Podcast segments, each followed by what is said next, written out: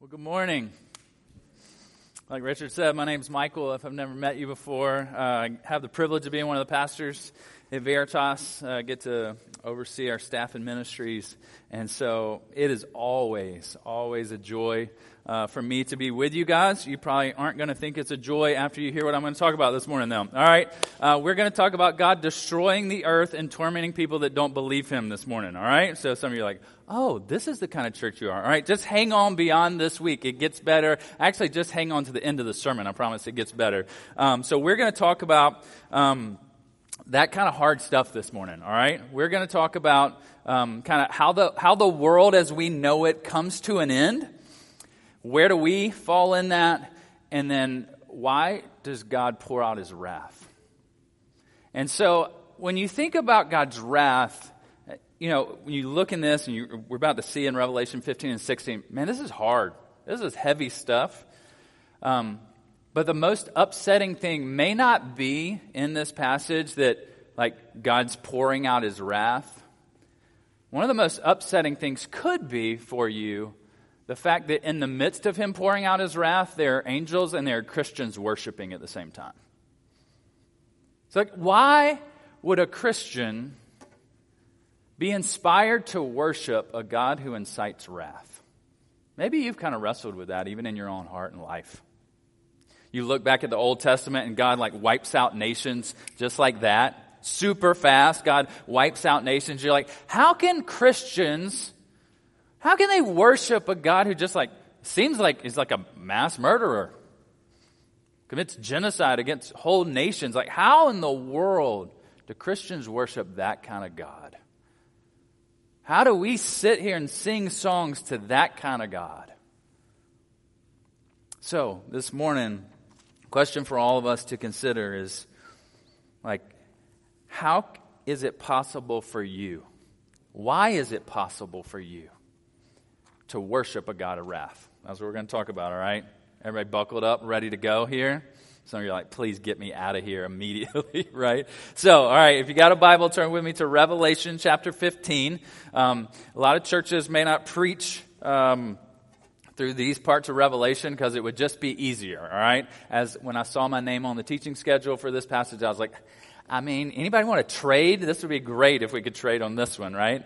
And so you get to these passages. Some churches, you know, they may not want to address this because it's not very attractive to get people into your church to talk like this. It's not very popular in our culture. But the way we preach here, we're not better than anybody else. We just preach through books of the Bible. And as topics come up in the scriptures, we're going to address them, all right? We're not going to skip over the hard passages. So that's where we're going to be at this morning. Let me remind you, if you're just kind of joining in this series in Revelation, maybe today's your first time, welcome, all right? Welcome to Veritas. We talk about wrath. In Revelation, what you've got to know is that this Apostle John, he's been given this vision of the end and how things are going to end, how things are going to come about and the end's going to come about. He's given this vision and he's supposed to write this vision down because it's meant to be a blessing to the church, all right? So he's got this vision that he's seeing of how things are going to end, and it's meant to be a blessing and an encouragement to churches in that time period and even our churches today. So how does talking about all this crazy stuff, these visions that John is seeing, lots of imagery, lots of symbolism, how is it meant to be a blessing? Well, for those original churches, they were in the midst of tremendous persecution. Tremendous persecution. Their lives were on the line because of their faith in Christ. And so, as they're going through this, they're like, this is too hard. This is awful. What we're having to go through, what our family members and friends are having to go through, this is really difficult. And God goes, let me show you how it ends. To give you some encouragement to endure, to not give up, to not compromise. Why should you keep moving forward and not quit in this life? Because God's got you taken care of.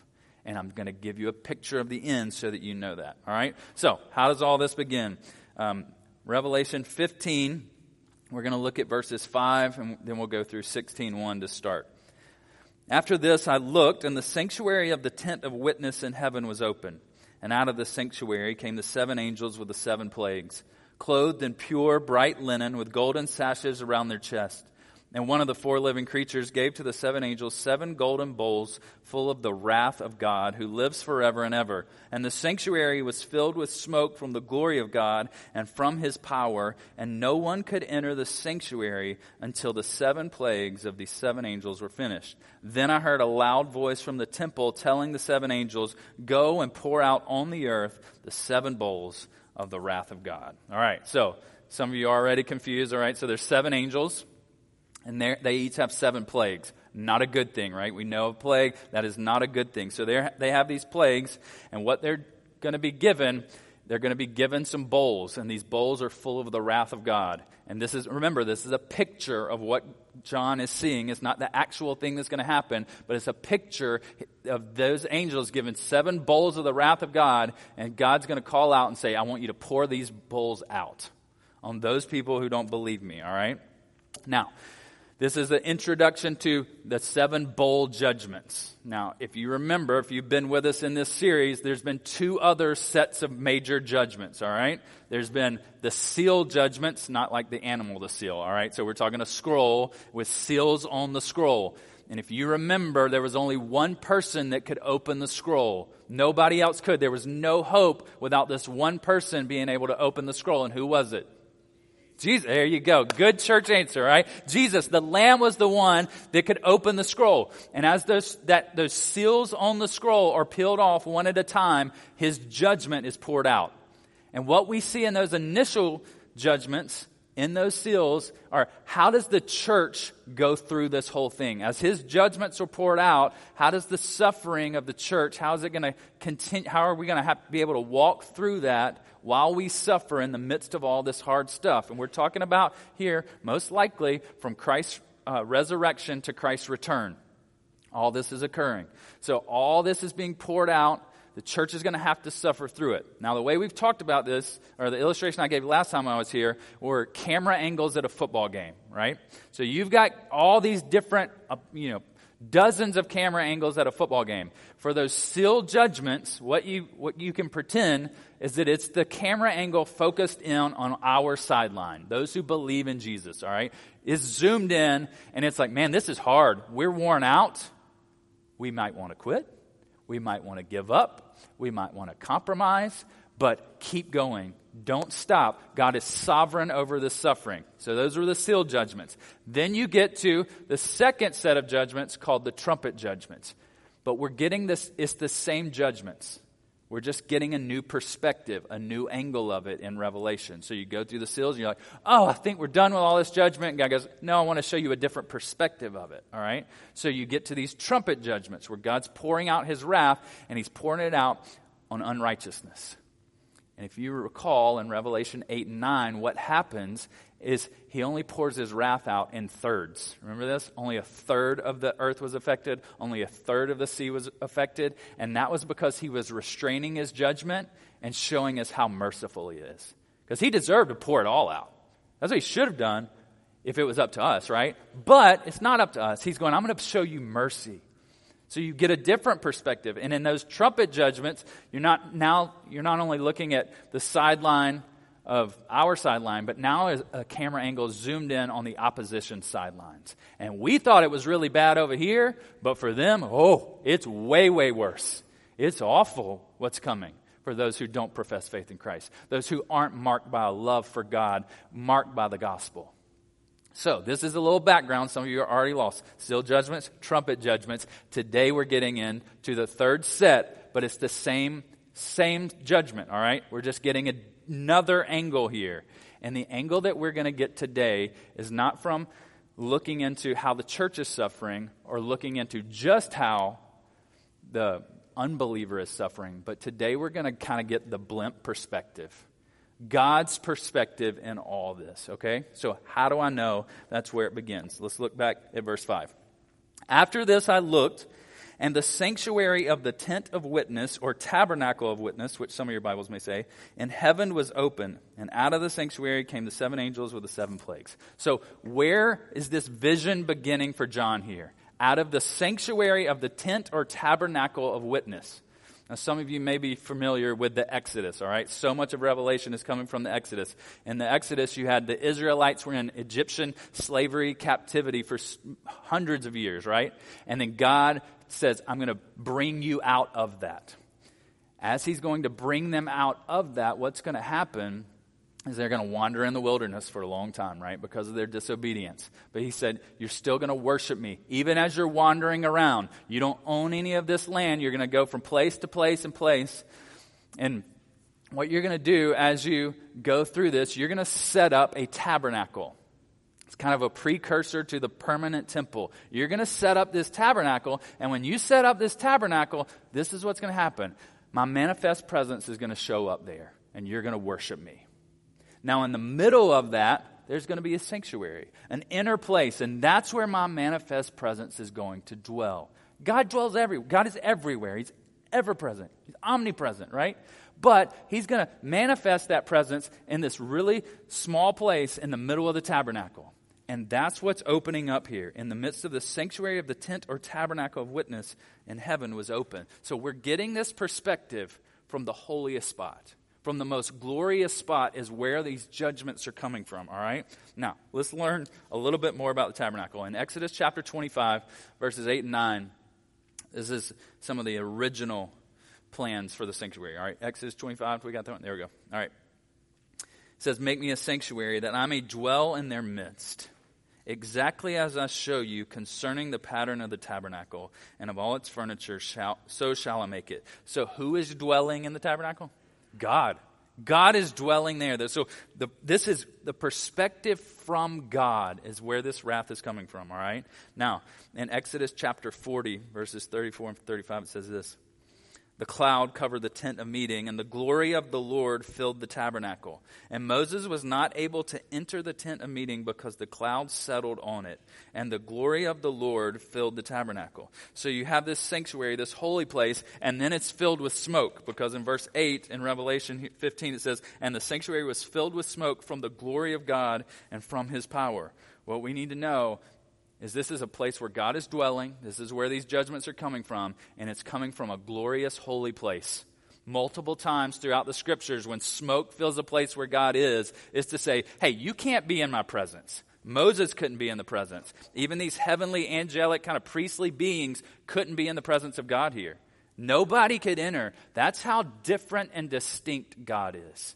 We're going to hit on that a lot this morning, but that's where we're going to be. So, all this is coming from a glorious, kind of flawless place where it's too awesome for other people to be. And so these seven angels are given these seven golden bowls full of wrath. Now, why are they given seven golden bowls full of wrath? If you remember in Revelation chapter 6, you have the lambs being worshipped at the altar, and under the altar, the people that were worshiping him were the martyred saints, the ones that had lost their lives because of their faith. So they're worshiping. And what are they praying for? Does anybody remember? They're praying for, God, when are you going to show your vengeance? Please, God, like we just lost our lives. When are you going to show your power against our opposition? And God goes, I got this. I got you. I got you. And this is what's happening with these bowls of wrath. He's going to pour, he's answering his people's prayers. He listens. He hears when his people pray. And so he's answering those prayers. And this image of a cup or a bowl being poured out comes from the prophet Isaiah. And we're not going to read about it, but the image is the bowl or the cup holds the anger or the wrath of God. So in these bowl judgments that we're about to read about is the anger and the wrath of God being poured out. Now there's two big things that we're already learning from the beginning of this, okay? First thing is that God's wrath targets unrighteous people and those who persecute him.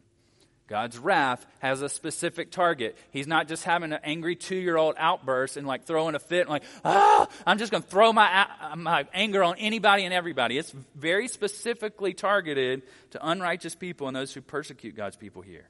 So what I want to do is I want to help us get some clarity on the wrath of God outside of Revelation here so that we understand it fully. So in John chapter 3, some of you may know John 3:16, right? Some of you may know John 3:17. I want us to read John 3:18 and 19 and verse 36. So listen to this. It says, whoever believes in him, Jesus, is not condemned, but whoever does not believe is condemned already, because he has not believed in the name of the only Son of God. And this is the judgment. The light has come into the world, and people love the darkness rather than the light, because their works were evil.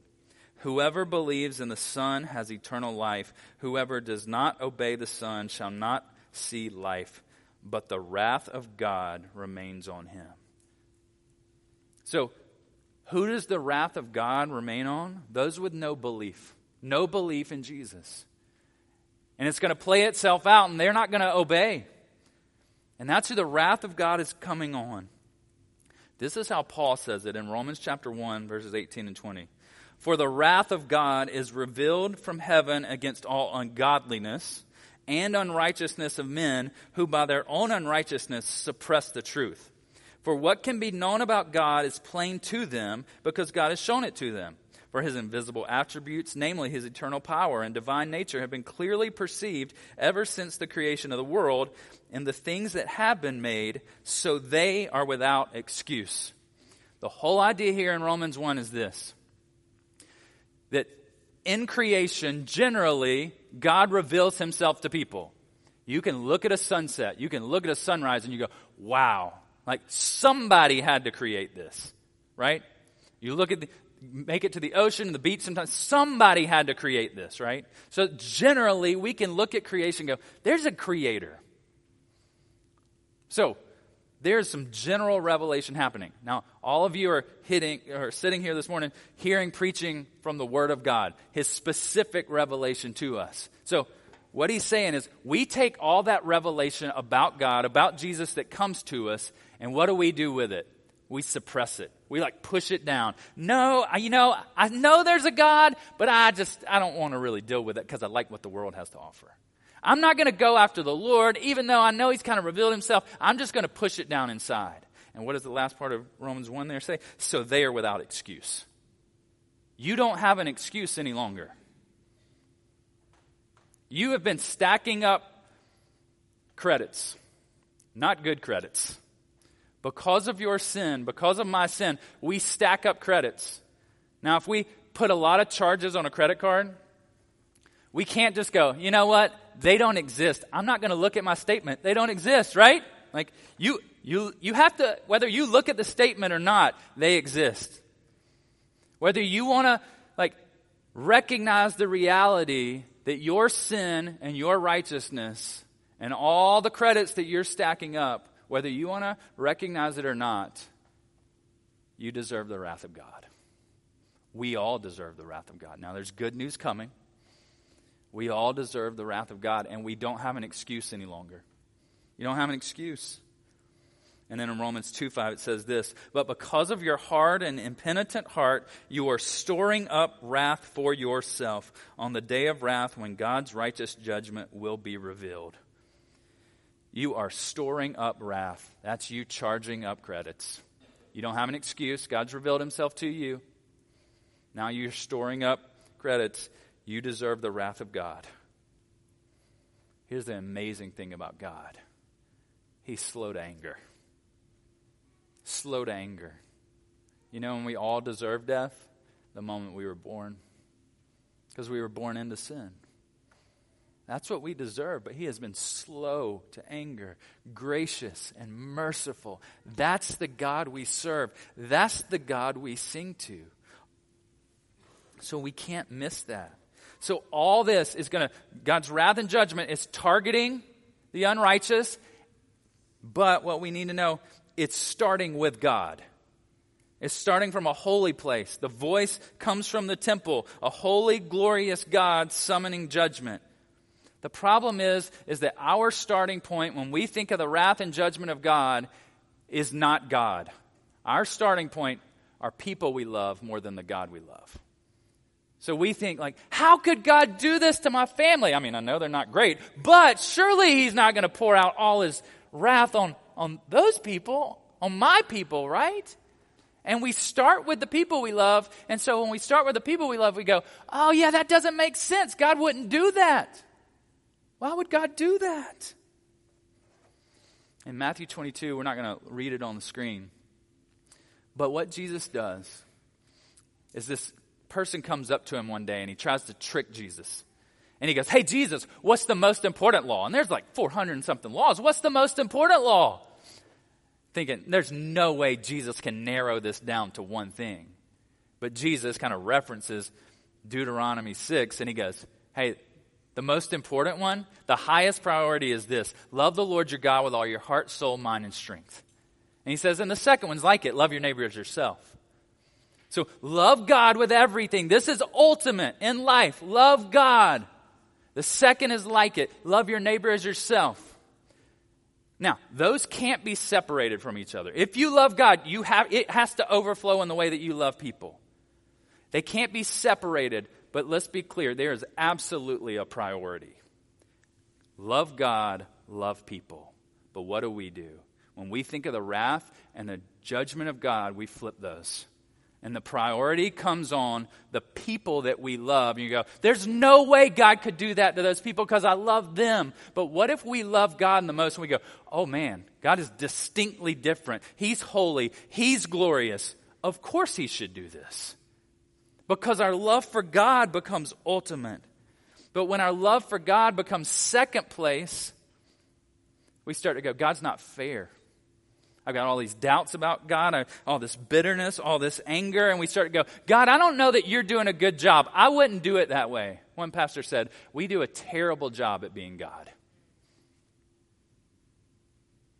No, God, I wouldn't do it that way. He goes, you're not like me. Let's be clear. You are not like me. So this is where all this judgment and wrath is beginning. If we don't start from the same place that God is starting from, we're going to see it very differently. So what does this wrath look like? Verses 2 through 4 and 8 through 11. So the first angel went and poured out his bowl on the earth, and harmful and painful sores came upon the people who bore the mark of the beast and worshipped its image. The second angel poured out his bowl into the sea, and it became like the blood of a corpse, and every living thing died that was in the sea. The third angel poured out his bowl into the rivers and the springs of the water, and they became blood. Then verse 8, the fourth angel poured out his bowl in the sun, and it was allowed to scorch people with fire. They were scorched by the fierce heat, and they cursed the name of God who had power over these plagues. They did not repent and give him glory. The fifth angel poured out his bowl on the throne of the beast, and its kingdom was plunged into darkness. People gnawed their tongues in anguish and cursed the God of heaven for their pain and sores. They did not repent of their deeds. That's harsh, right? That's hard stuff to read. There's sores, there's sea turns to blood, there's death, there's fire, there's darkness, there's agony. And this lines up almost exactly with those trumpet judgments from Revelation 8 and 9. It lines up so closely to the Egyptian plagues that God poured out on the hardness of heart of the Egyptian people. And so this first bowl gets poured out, and this symbolizes this spiritual and psychological torment poured out on those not marked by the gospel. Then God destroys the things of the sea, kind of the maritime economy at this point. And verse 4, it's like fire. Does that mean people are getting burned up? I don't think that's what's happening, but I think people are just being absolutely miserable at this point because of the judgment of God. And then the fifth one is the fact that it's poured out on Satan's throne. This is where those that rule over and they promote idolatry and they promote persecution, it says those people are going to be plunged into darkness. They're going to be separated from God, and the agony is going to be so bad that they want to gnaw their tongues. How many of you have ever bitten your tongue when you're eating? Like, it's not a pleasant experience, but this is so bad that they're like, yeah, that's what we want to do. We want to just keep gnawing at our tongues. It's awful. It is painful, agonizing wrath. And it gets worse in verses 12 through 16. The sixth angel poured out his bowl in the great river Euphrates, and its water was dried up to prepare the way for the kings from the east. And I saw coming from out of the mouth of the dragon, and out of the mouth of the beast, and out of the mouth of the false prophet, three unclean spirits like frogs. For they are demonic spirits, performing signs, who go abroad to the kings of the whole world to assemble them for battle on the great day of the God Almighty. The Almighty. And then John's going to give a quote from Jesus here. He says, "Behold, I am coming like a thief. Blessed is the one who stays awake, keeping his garments on, that he may not go about naked and be seen exposed." And they assembled them at the place that in Hebrew is called Armageddon. Now, some of you have been waiting for the battle of Armageddon. I'm probably going to disappoint you. All right, sorry. We'll talk about that more later. But here in this six-bowl judgment, it says, it was poured out on the river Euphrates. And the river Euphrates represented Babylon. That it was going to be poured out on Babylon. Now, if you remember last week from Babylon, God's judgment on Babylon, Babylon represented the anti-kingdom, a man-centered kingdom, all right, where there was an ungodly worldview promoting ungodly society as a good thing, and they were drinking it up. They're like, oh, we love this world and all it has to offer. Many of us have been there, right? Yes, I love this about the world. This seems better than Jesus. This, and the world has all this stuff to offer, and we just are drinking it up. And what happens when God pours out his judgment on the river Euphrates in Babylon here? It dries it up. All that stuff that we thought was going to satisfy, that we were just drinking up, God says, it's not going to last forever. I'm going to dry it up. You thought it was going to satisfy, but it's not going to satisfy. The water's going to be dried up, and when this happened, it kind of sets out three opponents to Christians. The dragon and the beast, we covered that in chapters 12 and 13, so I'm not going to go back there. Then the false prophet. And this whole idea here is that deception is going to enter the church, and people are going to be deceived even within churches to worship idols. And this prophet, there's going to be unclean spirits. He compares to frogs. I don't know what's so bad about frogs here, but he compares them to frogs. And they're like demonic spirits behind this, trying to deceive people within the church.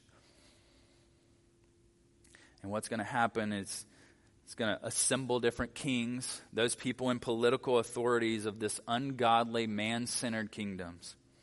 These ones that are leading man-centered kingdoms, and they're going to kind of start to talk and come together like, how can we destroy all these Christians? We're going to get into this final war later in Revelation, but in verse 15, this quote from Jesus comes from Matthew 24, and it's just saying, hey, I'm coming at some point. Christ is going to return. When I return, like, I'm going to come like a thief. You're not going to know when I'm going to come. So you need to be alert.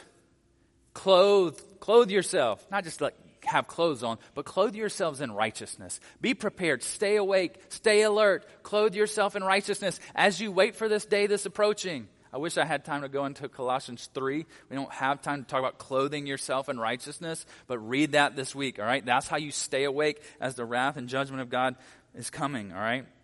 So then you get into verse 16, this battle of Armageddon, all right?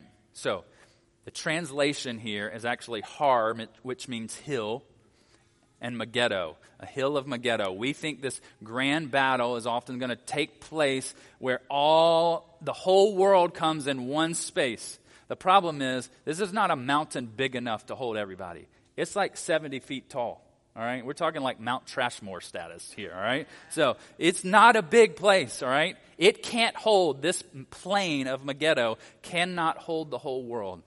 I think what this picture that John is getting here is this symbolism of the whole world's defeat. The whole world is going to be defeated here. Wherever they're at, the whole world is going to be defeated when Christ returns. Christ is going to win. That is great news. And the people that oppose him aren't. And it's not good news. In Israel, this plain of Megiddo, Israel had won multiple battles over the course of its history here. And oftentimes they were like, okay, this is the last one. This is the last one. So when people, the original audience is hearing this, they're going, oh, I get it. That's where, like, the last battles, like, sure, at some point, God's going to end this thing. Like, we get what he's talking about here. Christ is going to return, and this all is going to end. So what are the different people's responses to all this wrath and judgment? In verses 9, 11, and 21, let's see how non-believers, what's the unholy response? They were scorched by the fierce heat, and they cursed the name of God who had power over these plagues. They did not repent and give him glory. Verse 11, and cursed the God of heaven for their pain and sores. They did not repent of their deeds. Verse 21, and great hailstones, about 100 pounds each, fell from heaven on people, and they cursed God for the plague of the hail, because the plague was so severe. So how did non-believers respond to this wrath? They go, oh yeah, let's repent. I can't believe we're living this lifestyle. No. What do? They cursed the name of God. They cursed God. They gave him no glory. They cursed him because of their pain, and they did not repent. I think they just got angry. They just got bitter, and they started blaming God. God, there's no way you can be a God of love to do this. God, you could have stopped this, and you didn't. How did the believers respond? And the angel, verse 5 through 7, and I heard the angel in charge of the waters say, just are you, O Holy One, who is and who was, for you brought these judgments.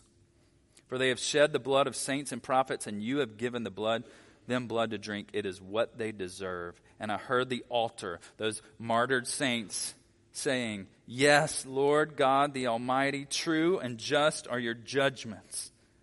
So the angels and martyrs are not upset. They are not confused by the wrath of God. They are worshiping. They are worshiping. How? Are Christians just a group of like sadistic, callous, cold, barbaric people that would worship a God doing this kind of stuff? I think the key to answering that no is the way the angel responds. He says, just are you, O Holy One. As we've looked through Revelation, we've looked at God's wrath from the perspective of his sovereignty. Like, he's in control. He knows what's going on. We've looked at it from chapters 8 and 9. We look at God's wrath from the perspective of God's mercy, that he's restraining it. Even last week, we looked at God's wrath from the perspective of his love. But in Revelation 1, 3, 4, 6, 9, 15, and 16... it talks about how holy God is. When I talk about holiness, I mean absolute moral purity that creates this distinction between who God is and who we are. Some of you remember the story in Isaiah chapter 6. The prophet Isaiah gets this picture of God, a vision of God. And what is the vision that he gets? He sees God high and lifted up on his throne, and there's angels all around. And what is Isaiah's response? He falls on his face and he says, woe is me. And what does woe mean in Revelation? Judgment. Like, just give me judgment. I'm not worthy to be in your presence, God. That's how awesome and holy and glorious you are. I can't even be in your presence. And God just shows this incredible act of like redemption. He puts this like coal, burning coal on his lips. And he goes, I'm a man of unclean lips. And he redeems him. But the picture is, when you see a holy, righteous God, you go, that's all I deserve is judgment. That's all I should get. Why don't I get that? The holiness of God, guys, makes wrath appropriate. The holiness of God makes wrath appropriate, but we don't often view God this way. He's holy, he's set apart, he's like no other, but what do? We kind of edit him down. We kind of crop him down to fit our image so that God's more relatable, more palatable, so that God thinks and acts like us. Jesus is my homeboy. Jesus is my boyfriend. All those kind of crazy things. Like, no, he is God. He is holy. He is glorious. He is righteous, and we are not. We try to, like, manicure Jesus and God to fit into our image. Yes, we are made in his image, but let's be clear, church. We are not like God. We're not. But when we start to look at God like us, we struggle with his wrath and his judgment. But when we see him as holy, set apart, we go, of course, he has to punish sin. He has to punish unrighteousness. When we recognize the holiness of God, wrath makes sense. You could say it this way: a proper response to God's wrath is shaped by a proper perspective of God's holiness. A proper perspective of God's wrath is shaped by a proper perspective of God's holiness. Guys, we're not going to understand the wrath of God if we don't understand the holiness of God. But when we prioritize His holiness, wrath makes more sense, and worship in the midst of that wrath makes more sense. What did the angels say right before it? Just are you, O Holy One. Just. The right thing for you to do, God, is for you to punish sin. You are holy. You have to punish unrighteousness, unholiness. And then in verses 17 through 19, it says, "Then the seventh angel poured out his bowl into the air, and a loud voice came out of the temple from the throne, saying, 'It is done.'" Take a big, deep breath. The wrath of God's over. And there were flashes of lightning, rumblings, peals of thunder, a great earthquake. These happen in the seals and the trumpets, so that's why we're seeing the same thing happen over and over. "And such as there had never been since was on the earth, so great was the earthquake. The great city was split into three parts, and the cities of the nations fell. God remembered Babylon the Great to make her drain the cup of the wine of the fury of his wrath." At this point, God says, I'm pouring the seventh one out, and when the seventh one gets poured out, it's done. We don't have to deal with this anymore. I don't have to do this. I'm covering it. Church, what side of God's wrath are you on? Are you on the side of death? Or are you on the side of Jesus' death?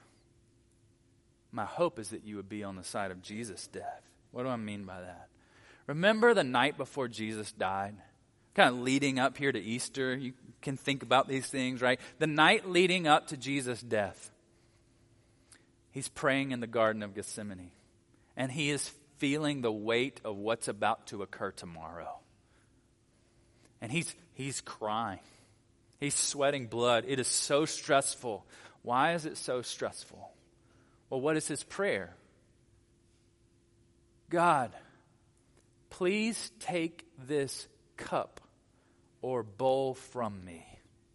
You know what he's about to experience tomorrow when he's praying in the garden that night? He is about to experience the full wrath and judgment of God.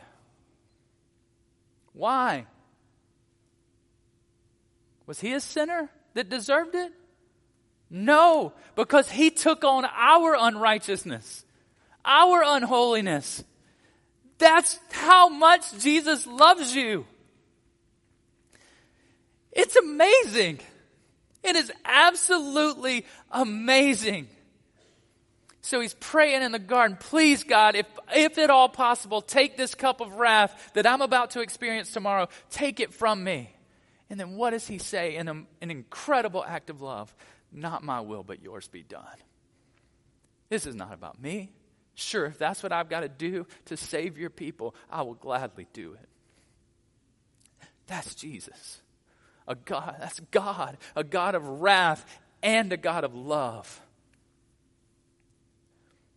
And then, hanging on the cross, feeling the weight of a holy God's wrath, what does he cry out?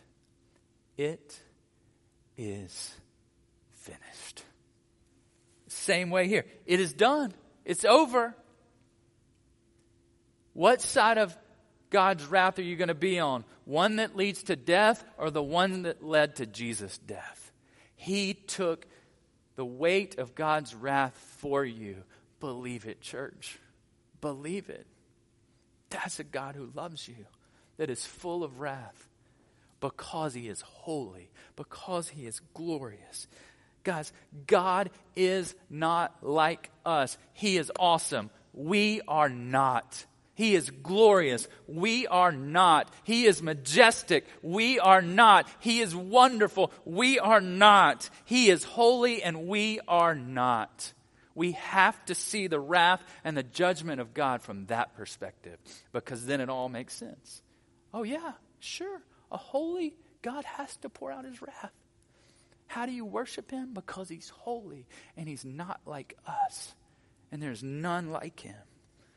So what do we do with this? Repent. We repent. And when we repent, it means we were walking in one direction to the ways of this world and towards sin. And we turn around and we walk this way. And we worship a holy, righteous God. Repent before it's too late. At the end of verse 21, it says they curse God. All these hailstones start to fall down. And they curse God. And it doesn't say they refuse to repent here. Because by the time the seventh bowl was poured out, it was too late. It is not too late for you today to repent. You can do it because God's gracious and merciful. And today can be the day of salvation for you.